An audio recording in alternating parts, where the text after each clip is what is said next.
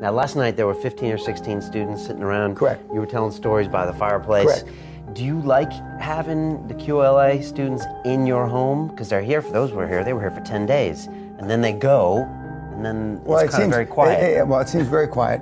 Um, yeah, but I do because um, I want them to understand that the high performance people that I, I talk about and I point out the whole week have houses, maybe not like this, but they have homes and they have families. Um, and, um, but they don't see much of their families. And that's one of the things that we talk about the sacrifices that are necessary to become a high performance person.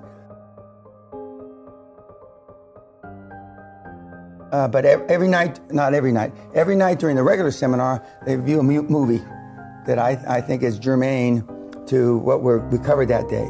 During the hardcore of the um, eight nights, nine nights, they only had uh, movies uh, six nights. Like we see the life of uh, Andrew Carnegie, we see Tom Edison's life, Henry Ford's. And uh, the next morning, I said, Well, what's the takeaway? And uh, every morning, the first morning when they taught, saw the movie about Andrew Carnegie, who's the greatest entrepreneur of all time, in my judgment, who comes from just down the road in Dunfermline, um, he said uh, he was ruthless. I said, okay. Next night, they, uh, Henry Ford. What's the takeaway? He was fucking ruthless. Night after night, guy after guy, question, same question, and what was the takeaway? He was fucking ruthless.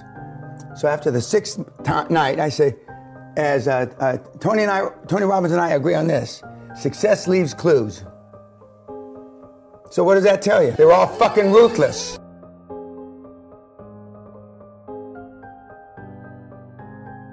Kroc was an asshole. Extraordinaire. First class prick. And what have you been taught all your life not to be? Right? And you wonder why it's so hard. The barrier to entry to this, this, this model is low. But the emotional barrier to entry is high. The physical, doing the shit, following the steps. I mean, seven steps. I mean, what the fuck? Scripts, blah, they tell you the words. But the emotional barrier is a high motherfucker because you've got 45, 51, 38, 29 years of training. Poor training. I see on uh, YouTube all the time, well, if I have to be ruthless, I don't want to be rich. Thank you. Fortunately for you guys, almost everybody would rather be poor than not be ruthless. But if you can't get tough, you're going to be writing in a blog a year from now, QLA didn't work.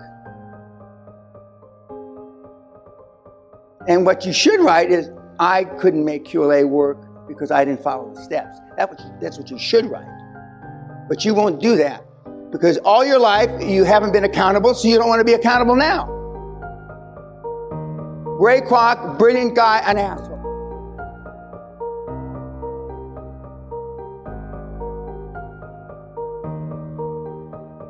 See, if you're not a billionaire, you failed in my eyes. Those are the only, just like Nick, those are the only guys I keep track of. The 187 uh, world champions he's got, or whatever the number was. Yeah, those are the only ones I keep track of. I remember their names. I'm not going to know your fucking name tomorrow. No, next week. Tomorrow I will because uh, you're still here. Next week I'm not going to know your fucking name.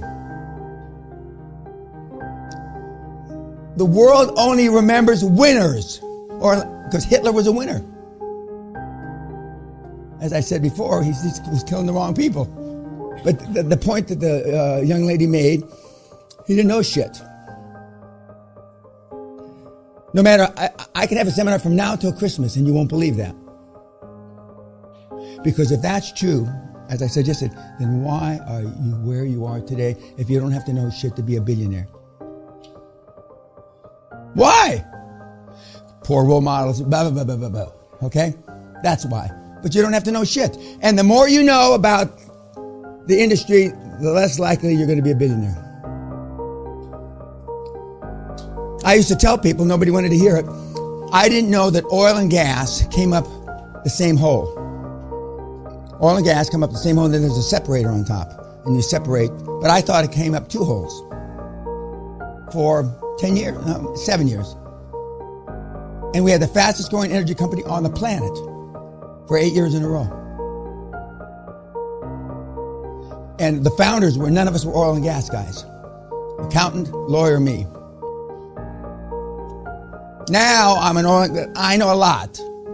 Now I know enough. No, no, that's too risky, I would say. And certain things that I did before, no, fuck. That's a one in 20 shot. I, I wouldn't even, I wouldn't, there's a saying in this country, I wouldn't touch it with a barge pole. I mean, and I probably wouldn't have made all that money.